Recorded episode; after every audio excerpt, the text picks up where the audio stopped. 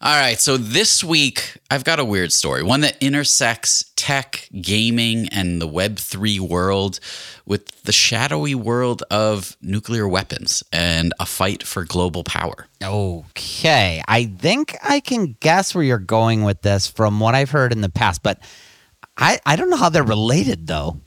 All right, here, let me give you a hint.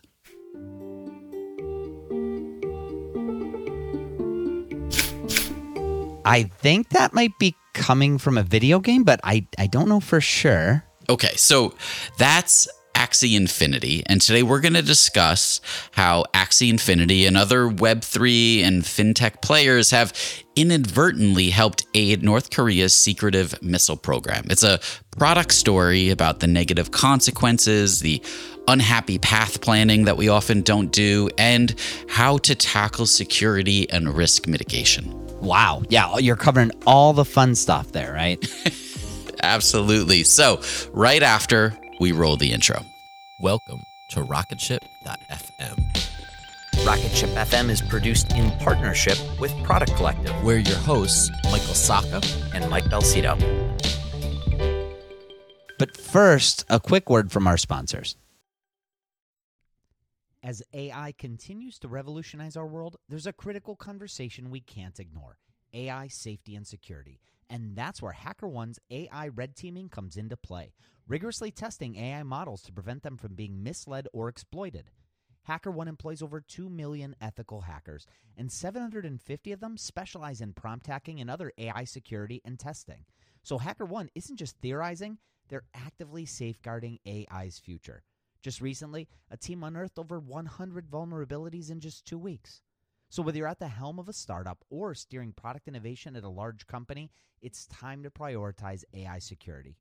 Visit hackerone.com slash AI for more. Again, hackerone.com slash AI.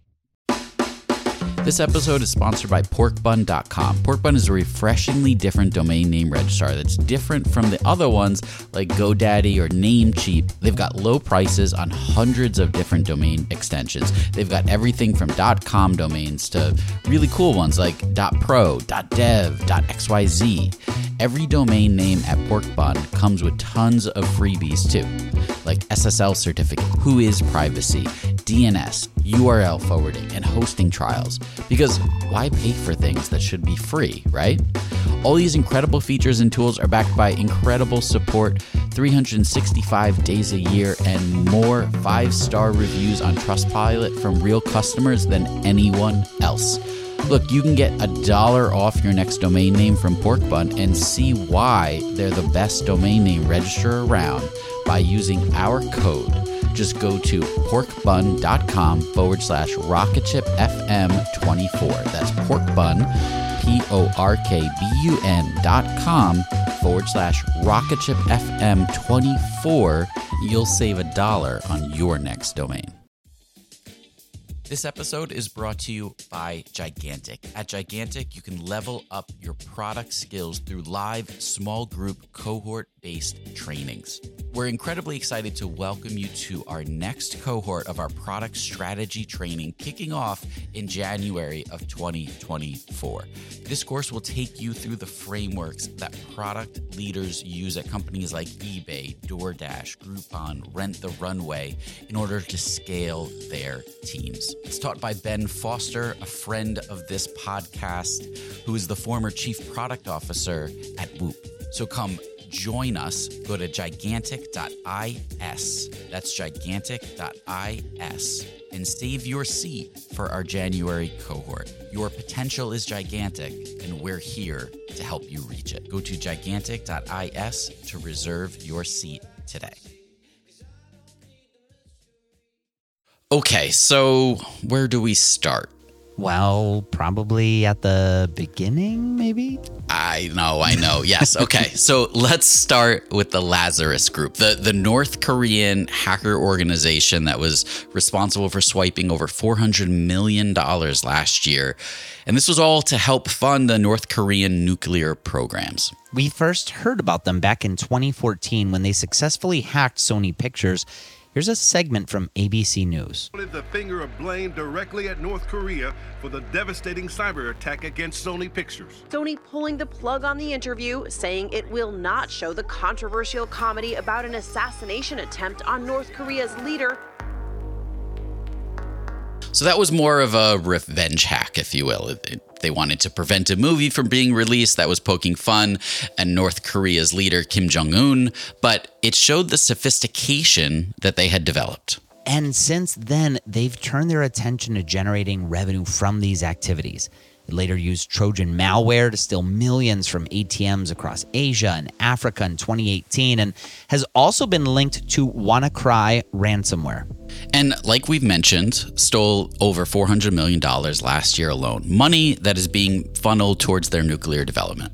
But the sources where they're hacking have a very close relationship with the worlds that many of us work in. For instance, the mobile game Axie Infinity, a playful, childlike video game developed by Vietnamese studio Sky Mavis. It's known for its in game economy, which uses Ethereum based cryptocurrencies as its in game token or reward system. So, to hack this game, the hackers infiltrated part of Ronin, the underlying blockchain that powers the game. Developers at Sky Mavis, which runs both Axie Infinity and Ronin, said they discovered the breach in late of March of 2022. The hackers ended up making off with around 620 million in cryptocurrency at that time. The Treasury Department first noted that the hack was linked to the Lazarus Group when it updated its sanctions listing for the group to add a cryptocurrency address used in the hack.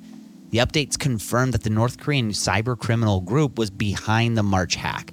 That's what the blockchain data from Chainalysis said on Twitter. Here's actually a clip we can play. In crypto, a massive security breach affecting popular NFT game Axie Infinity and the Ronin network. Hackers stole more than $600 million, making it one of the largest hacks in the history of decentralized finance. Okay, so what does any of this have to do with product? Well, the way they hacked in was sort of genius, actually, and a social engineering that any of us could honestly be susceptible to. And for product managers, we need to really prepare for this, even when we're working on projects that seemingly wouldn't have these types of repercussions. Yeah, the Lazarus Group, they devised an elaborate hoax to break into Axie Infinity's parent company, Sky Mavis. They began by posting a hoax job ad for a high paying engineering position onto LinkedIn. A fake recruiter then reached out to engineers at Sky Mavis about this job, and lo and behold, one of those engineers engaged them. He had an entire interview process, including talking over the phone with interviewers. At the end of the interview process, the engineer was sent an offer PDF. It included malicious software code unbeknownst to the engineer. He opened it, and his machine was infected. The malicious code was a Trojan horse. It allowed the North Koreans complete access to the engineer's computer. The engineer had access to the entirety of Sky Mavis's codebase, and so the North Koreans did as well. But Sky Mavis's Ronin chain consisted of nine validator nodes. In order to recognize a deposit event or a withdrawal event, five out of the nine validator signatures are needed. So the Lazarus group managed to get control over Sky Mavis's four Ronin validators, and then a third party validator, which was run by their Axie DAO. The validator key scheme is set up to be decentralized, so it limits an attack vector similar to this one. But the attacker found a backdoor through their gas free RPC node, which they then used to get the signature for the Axie DAO validator. And these security systems are getting more and more complicated, and yet they're still not sophisticated enough to fend off an attack like this. Yeah, I mean, to be honest with you, I don't even know all of the things that we're talking about here. Like, it's super, super complicated. But yeah, I mean, within six weeks of this hack, though, they ended up moving all of the $600 million of Ethereum.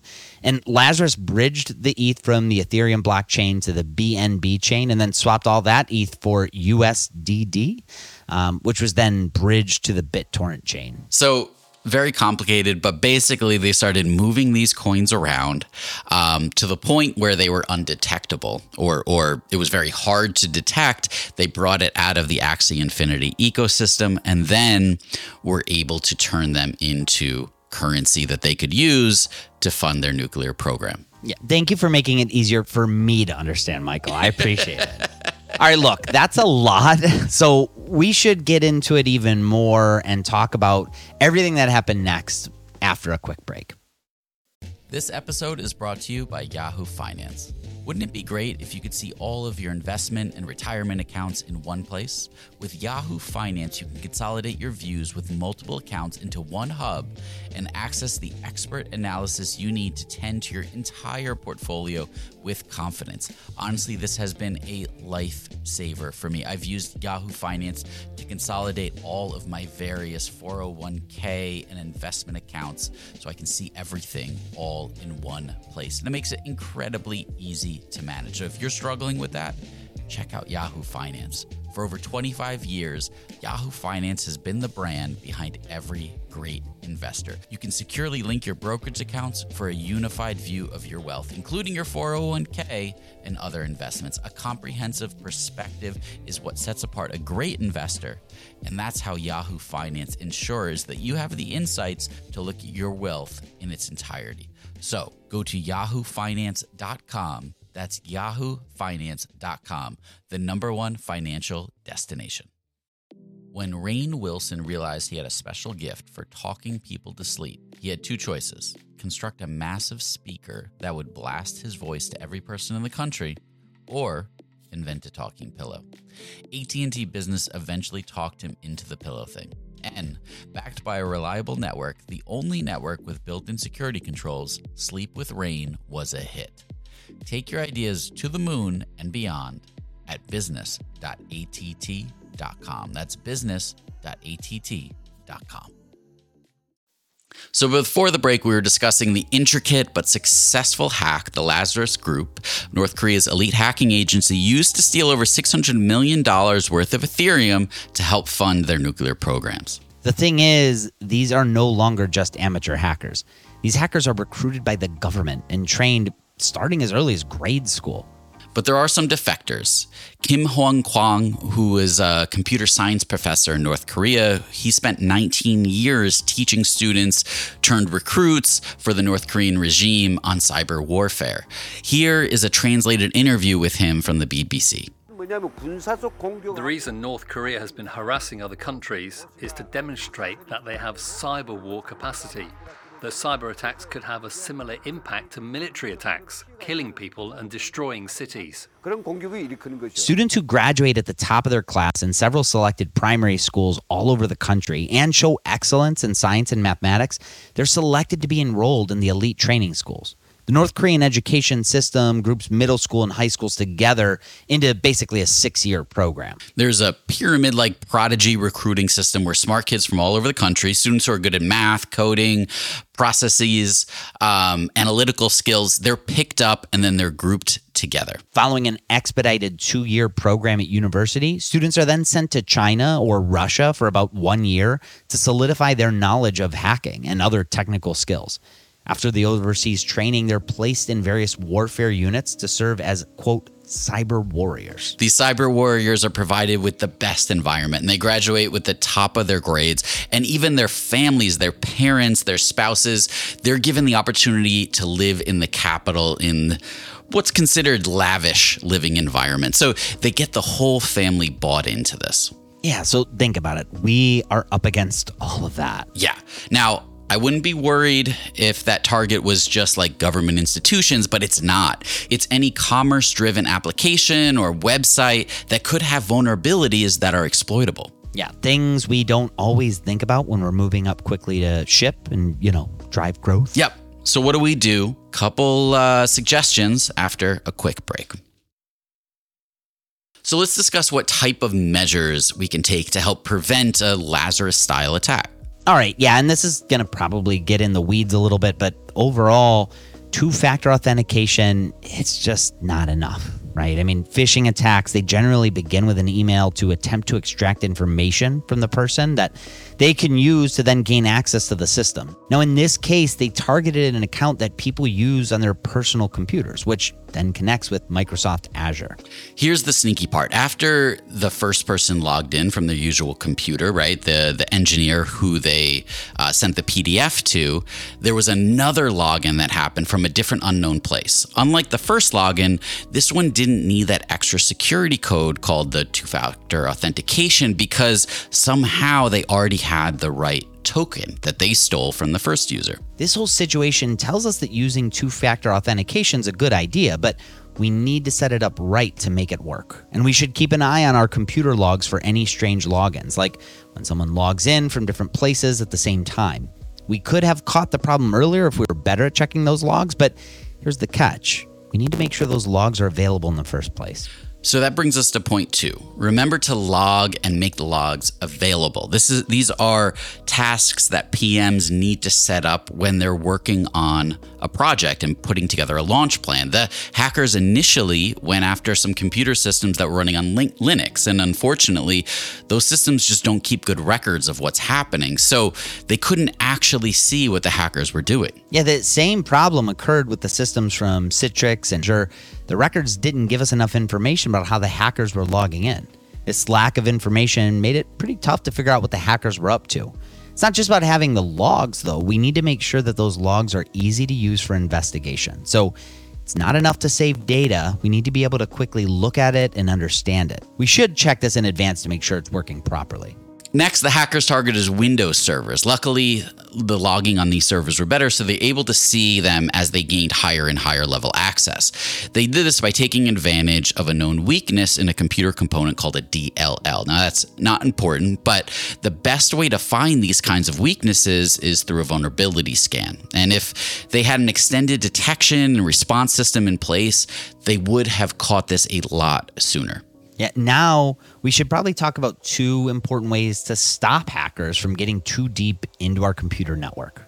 The first way is called network segmentation. Think of our computer network like a big building with different sections. Network segmentation is like having locked doors between those sections. So if a hacker somehow gets into one section, they can't easily move into under other parts of the building.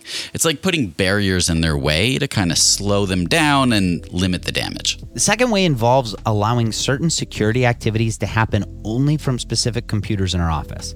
Imagine these computers as the super secure control centers. If a hacker somehow gets control of a regular computer, they won't be able to perform important security tasks from it. These two measures together can help keep our computer network safer and harder for hackers to cause harm. So, look, hopefully, not many of us will come up against the Lazarus group, but it is important to keep in mind when we're building product. Like, we have to ask ourselves questions like, hey, what could go wrong? What are risks that we might be opening up our companies to? These aren't things that we like thinking about, but in reality, we have to at least ask ourselves these questions. Yeah. So, look, that will do us for today. Stay safe out there. For Mike Belsito, I'm Michael Sacca, and this is Rocketship.fm.